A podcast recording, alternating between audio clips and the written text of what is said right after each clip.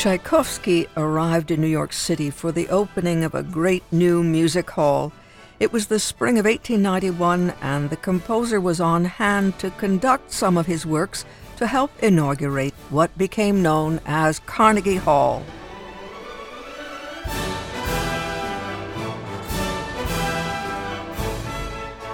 21 years later, in the fall, there was to be the formal opening of what would then be New York's newest music hall, Aeolian Hall. What's of interest to us is that the Aeolian Hall was celebrated primarily as a venue for orchestral music, chamber music, and solo classical recitals, but the space is probably best remembered today for this performance.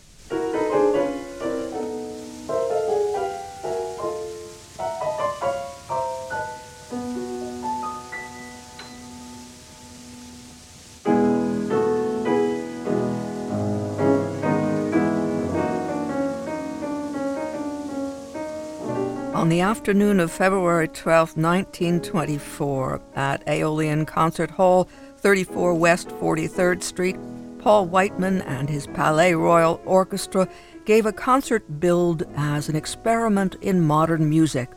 The printed program listed two dozen selections under 11 section headings, including true form of jazz, comedy selections, contrast, legitimate scoring versus jazzing recent compositions with modern score, Zez Confrey, and flavoring a selection with borrowed themes.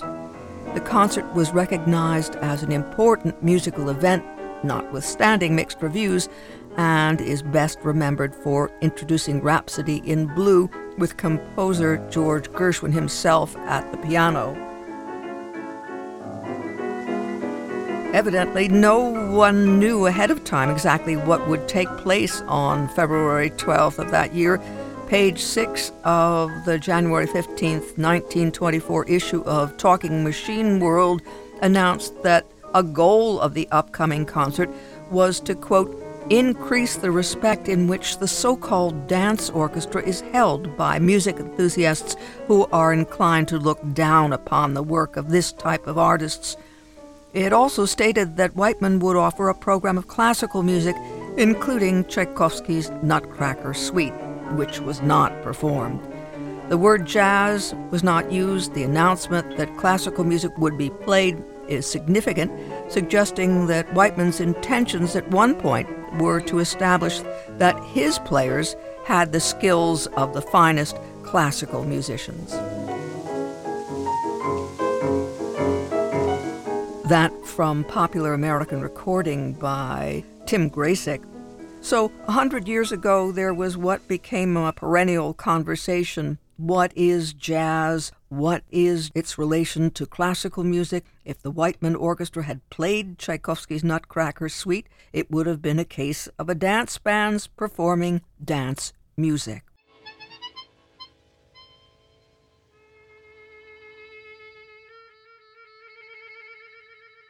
Between the opening of Carnegie Hall in 1891 and the dedication of Aeolian Hall in 1912, there was a very grand theater that opened in 1907 here in Scranton, built by Sylvester Poli. We're told by the Times Tribune it was the second most expensive theater in the country at the time, and vaudeville was its stock and trade. And Nancy MacDonald tells us that in the same year as the Whiteman Aeolian concert, there were dancers on the stage of the Poli, the La Ballarica dancers from the court of Spain. In May, she tells us, Belle Baker played the theater for a week and was acclaimed as one of just a few women who could sing a ballad or a jazz number as she could. And that from If You Can Play Scranton. All this is by way of celebrating jazz, classical music, dance, and great theaters. And even the audience at the Aeolian Hall concert didn't get to hear Tchaikovsky's Nutcracker Suite. We will on Saturday, November 26th at the Ritz Theater in Scranton, the former Poli, then it became the Comerford, and ultimately the Ritz. The Scranton Jazz Festival Big Band will present the Swingin' Jazz Nutcracker Suite under the direction of Marko Marcinko. We had a chance to speak about jazz and classical music and great theaters with Sarah Effertz, executive director of the Scranton Jazz Festival, and James Olecki of the Ritz Theater, carrying it into the future. They are in the first act on Art Scene today. And then we caught up with Marko Marcinko, who conceived the event and who is the music director. James Olecki begins with the Ritz Theater. It is historic and it's really a gem of the area. I see it personally as a cornerstone for what I believe is going to be a renaissance in Scranton and you know a resurgence as people like myself are leaving the larger cities Scranton is ideally positioned to capitalize on that that exodus you're two hours from New York, two hours from Philly, four hours to Boston, four hours to Washington D.C. That's a huge GDP population. So it's it's ideally positioned, and there's there's a big movement, and Mayor Cognetti is doing some really wonderful things. So having a historic theater and a performing arts center, a true performing arts center, is something that is really remarkable and and going to be that keystone for this this renaissance that's coming. Knowing the area and loving it, going out and coming back and bringing that experience, you can't beat that either. That that's right. You know we as human beings are, are social animals. And, you know, at the theater, we really try to bring people back together and what unites people, stories and memories. Very similar to WVIA, invokes a certain feeling in, inside of people of when they were younger or good stories. And having someone like Marko and his team and Sarah come to the Ritz, it, has been a tradition now for the Sunday after Thanksgiving. And it brings back memories, and, and people look forward to it all, all year long. Sarah, tell us what attracts you to this whole project. Oh my goodness, that's a loaded question. it it honestly goes back to my childhood um, with my upbringing and my parents because they were very much into music and my mom was a pianist, and my dad had floor to ceiling, wall to wall uh, shelves of, of vinyl records. And I remember just sitting in the music room on the floor listening to all of these records. And he introduced me to so many great musicians and classics. And I fell in love with jazz and blues and classic rock, everything under the sun. And when I moved back to the area, back to Scranton, Pennsylvania, I had met Marko along the way and going to different showcases that were happening in the city, starting to get involved in the music scene. And he had invited me to the Scranton Jazz Festival, which at that time was still at Nay Aug Park. And it was the last year that it was held there. So, as we know, that had moved after some time to the Radisson and became this downtown footprint. And I came on as a volunteer and um, it was probably one of the most exciting and uh, involved I had been in just a live music showcase, if you will, interacting with all the musicians and bringing something wonderful to the city, interacting with all the business owners and seeing everyone being so excited to participate and just really dive into it. And now I've been with them for, what are we, 17 out of what will be the 19 years? And um, we just keep growing and, and building it year over year. That sounds like just the kind of story you've suggested, Jim, where Sarah comes back to the area and brings her love of music and her experience and makes things happen. That's correct. You know, again, it's it's those feelings that we attach and those bonds that we create that generate those memories that really we long for as we get older in life. And I know personally, having moved away from the area, now coming back, the nostalgia and and just trying to relive those memories of, of me as a kid and that's where all of this ties together and we're leveraging the ritz to do that if I can piggyback one thing on that, just because he's talking about nostalgia, music in and of itself, I have to spill my heart out a little bit here because when you think about different cultures, when you think about different languages, and everything, music is that universal language. It's something we can all connect to. It's something that does evoke feeling, emotion, memory, and provides a sense of community. How many times have you been around people that you may have never met before? You're in a room at a restaurant or at an event and you hear a song and it's familiar and everybody, you know, everybody chimes in or starts singing. So that, that's one of the beauties that I think music provides to us and to our souls is just that sense of community and connectedness. Sarah, describe for us your reaction when you first heard the Scranton Jazz Festival Big Band with music from the Nutcracker. You know, just because it's a different take on the traditional Tchaikovsky music, which is something I grew up on, you know, and I saw the Nutcracker Ballet in Boston when I was a young girl a few times. And to hear it interpreted in that way with that little bit of funk and that little bit of swing and jazz, it kind of reinvented it for myself. Um, I heard it in the music in a different way, gained a different appreciation for it. And quite honestly, it made me want to dance, even though I'm not a good dancer. what you all have done or what has been done at the Ritz in terms of performance space yes. sounds ideal for a big band like this. Yeah, we're making some changes in terms of really becoming a, a community resource and a true performing arts center. So we're opening the doors to a lot of different types of entertainment, everything from music to theater to dance, and just again, have that place where everybody can come, create some memories, and have some fun. Hearing music that you know but freshly is a real gift of the arts. And that sounds like something Marko is tailor made to do, isn't it? Absolutely is. I mean, he is a visionary when it comes to breathing new life into pieces or just a, a different um, interpretation of it. And the band, as as you know, because I know you're familiar with with the Jazz Festival Big Band, is a compilation of some of the most incredible musicians that we have, not just locally and regionally, but nationally. And a lot of those guys, they've been playing for years and years together in the various cities that they live in. They travel all around. So to be able to bring them back together every year, twice a year, for the Jazz Fest in the summer, along with this holiday event, is a true treat. And you just see the the excellence, the inspiration, and just their dedication to to the art. It's amazing. We have so many talented folks in northeastern Pennsylvania, and something that's become a true passion for me has been inspiring and giving hope and giving a voice and giving a place to these folks to express themselves and show everyone who they can be. And again, that's what the Ritz is all about opening it up to a lot of the local talent that we have, some amazing people that have come out of this area, and just inspiring our younger generation to chase their dreams and see and be inspired and, and, and have hope of, I could do that one day. Talk to us about the Ritz itself. You have a restaurant attached that's part of the complex? We do. There's some there's some new tenants coming into the Ritz and the idea is to have it be a place that has foot traffic and customers and audiences all throughout the day. So we're actually bringing in a cafe. The entire building will be very experiential. And again, this this idea of socialization and resocialization, we've sort of lost it through technology and then the COVID pandemic. We're trying to bring people and unite people back together. So we will have a restaurant, a full functioning restaurant. We'll have a cafe. We're going to have an artist collective studio. We're, we're making some major renovations on the building. The Shorty Rogers Nutcracker is not a long, full program. So what happens with the concert that we'll get to attend?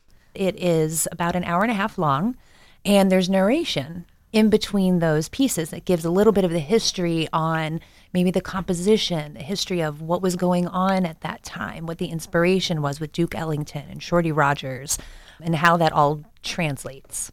And, and one of the things that, that I love about this, not only the tradition, but in line with making it an experience for folks, you know, teaming with people like Marko and Sarah we're, we're trying to figure out how we raise the bar every year. So, uh, a couple of things of note. You know, this year we're going to offer some higher ends, more of a dinner theater type thing where people can sit at a table and maybe have a glass of wine and some food that we're catering.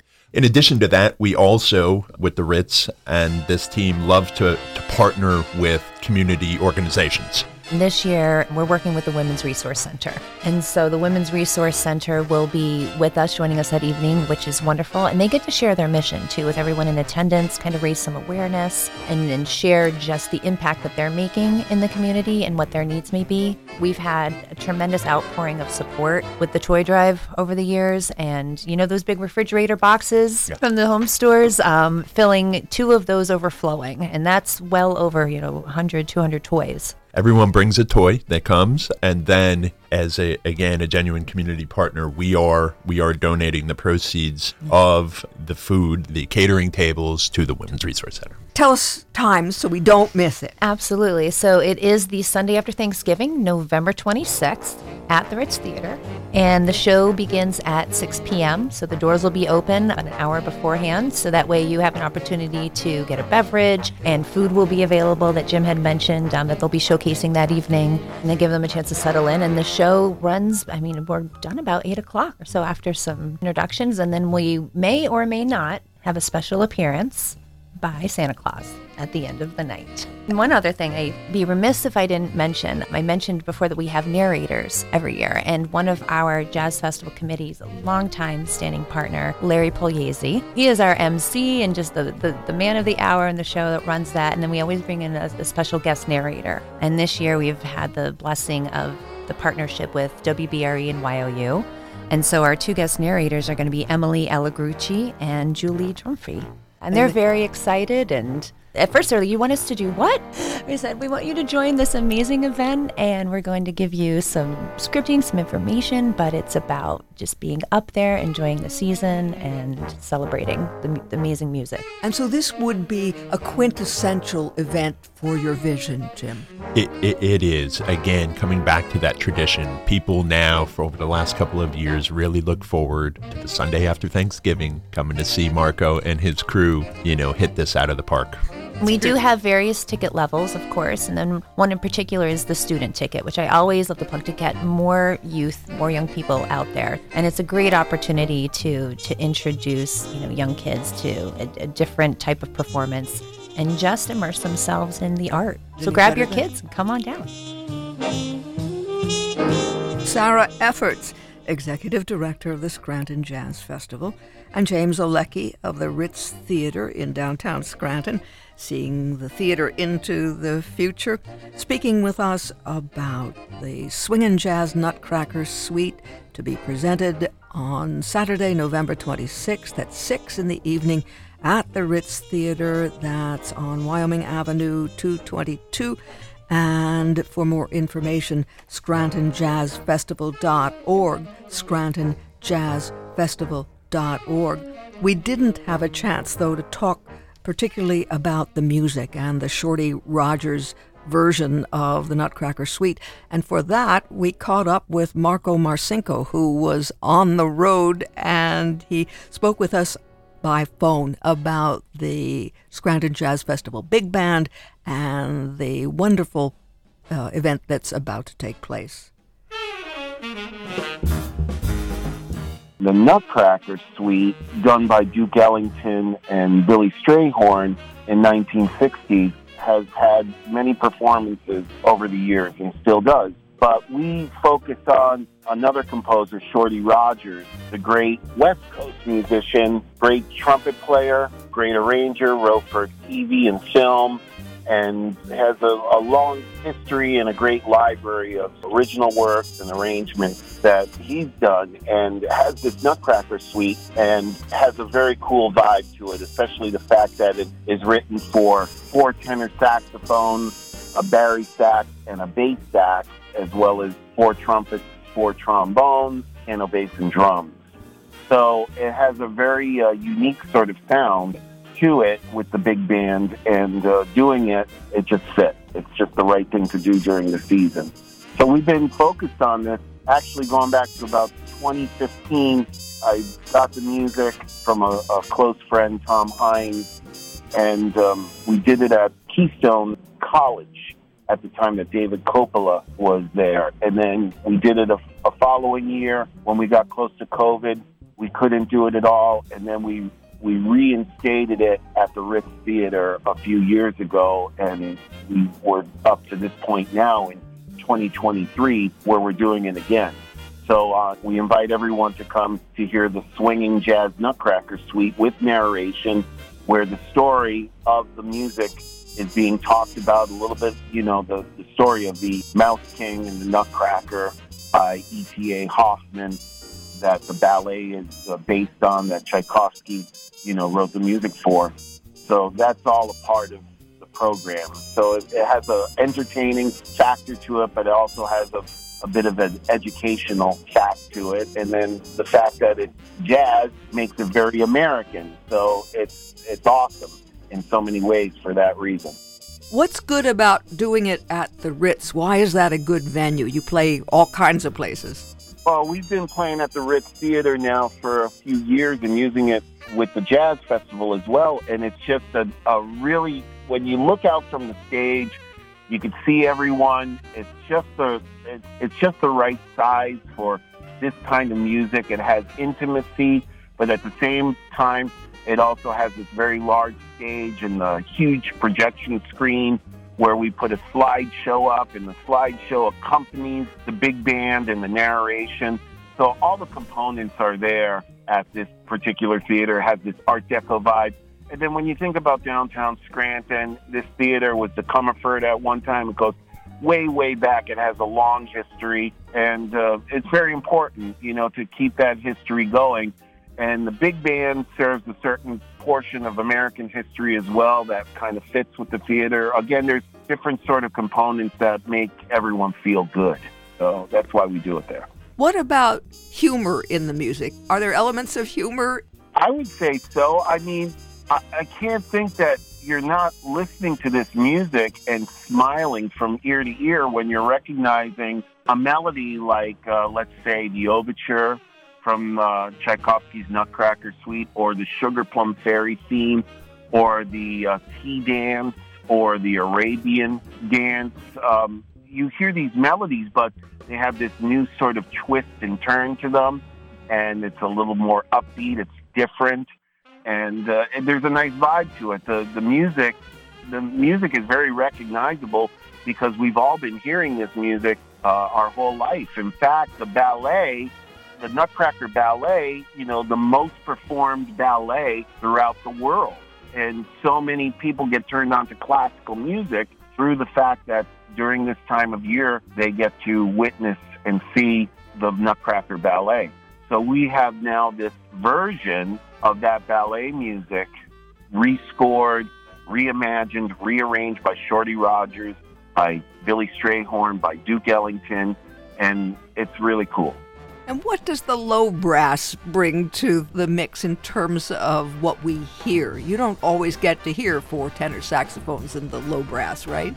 Yeah, that's that's a great question. You know, when you hear a traditional big band, it's two altos, two tenors, a bari, four trombones, four trumpets, probably piano bass drums, sometimes piano bass drums, guitar, and then maybe a, a vocalist as well if you want to go into the genre where you're listening to uh, Frank Sinatra with the Count Basie Band live at the Sands or something of this nature, or Tony Bennett, Sarah Vaughan, or Ella Fitzgerald. There's so many great recordings of big band music with vocalists.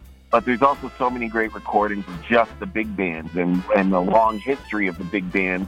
Tommy Dorsey, who has a connection to uh, northeastern Pennsylvania and Scranton, of course, with Scranton Sirens, Jimmy Dorsey, Duke Ellington. So the big band sound that has always been modeled is two altos, two tenors, bari sax, and the brass, as I mentioned before. Shorty Rogers did something that's kind of unique, and Woody Herman had this with his big band. Had four tenor saxophones and a bari sax, and that pushing the tenor sax in the upper area of the horn has a unique sound, which is different than the sound of the alto sax and it's kind of clever writing and it has sort of a West Coast cool school sort of vibe to it. If you're uh, an aficionado on jazz history, you know that there's like an East Coast sound, a West Coast sound, and this lends itself more to a West Coast sort of sound. So it's really cool in that respect.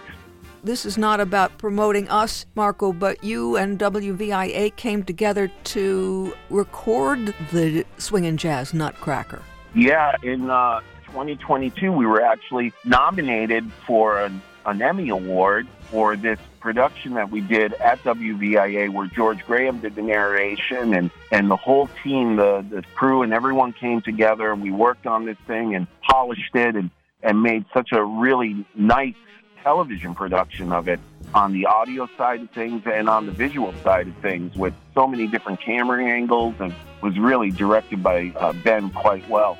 And we were fortunate to get nominated. We won a, a PAB award, a Pennsylvania Association of Broadcasters award for it. But then we were also nominated for an Emmy.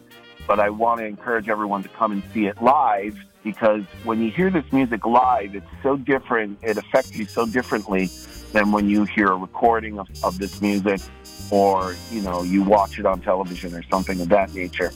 But witnessing music live, and especially jazz, the energy and the vibe that you get is pretty remarkable. Marko Marcinko, founder and music director of the Scranton Jazz Festival Orchestra, and earlier Sarah Effertz, executive director of the festival, and James Olecki of the Ritz Theater, seeing the theater into the future, speaking about the Swingin' Jazz Nutcracker Suite, Saturday, November 26th at the Ritz Theater in downtown Scranton, 222 Wyoming Avenue at 6 p.m. For more information on the web, scrantonjazzfestival.org, and don't forget to take along a toy for the toy collection. That's the Swingin' Jazz Nutcracker Suite, Saturday, November 26th at 6 at the Ritz Theater, 222 Wyoming Avenue in Scranton. For more information on the web, scrantonjazzfestival.org.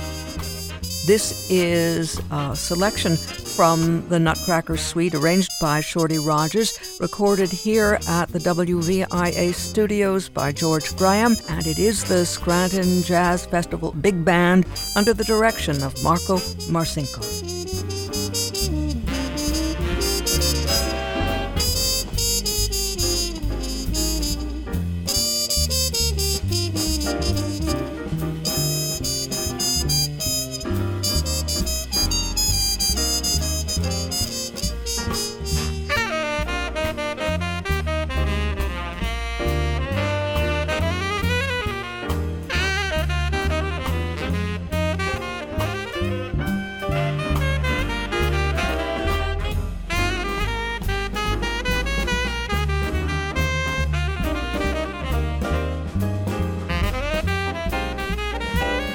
It's the Swingin' Jazz Nutcracker Suite on Saturday, November 26th at 6 p.m.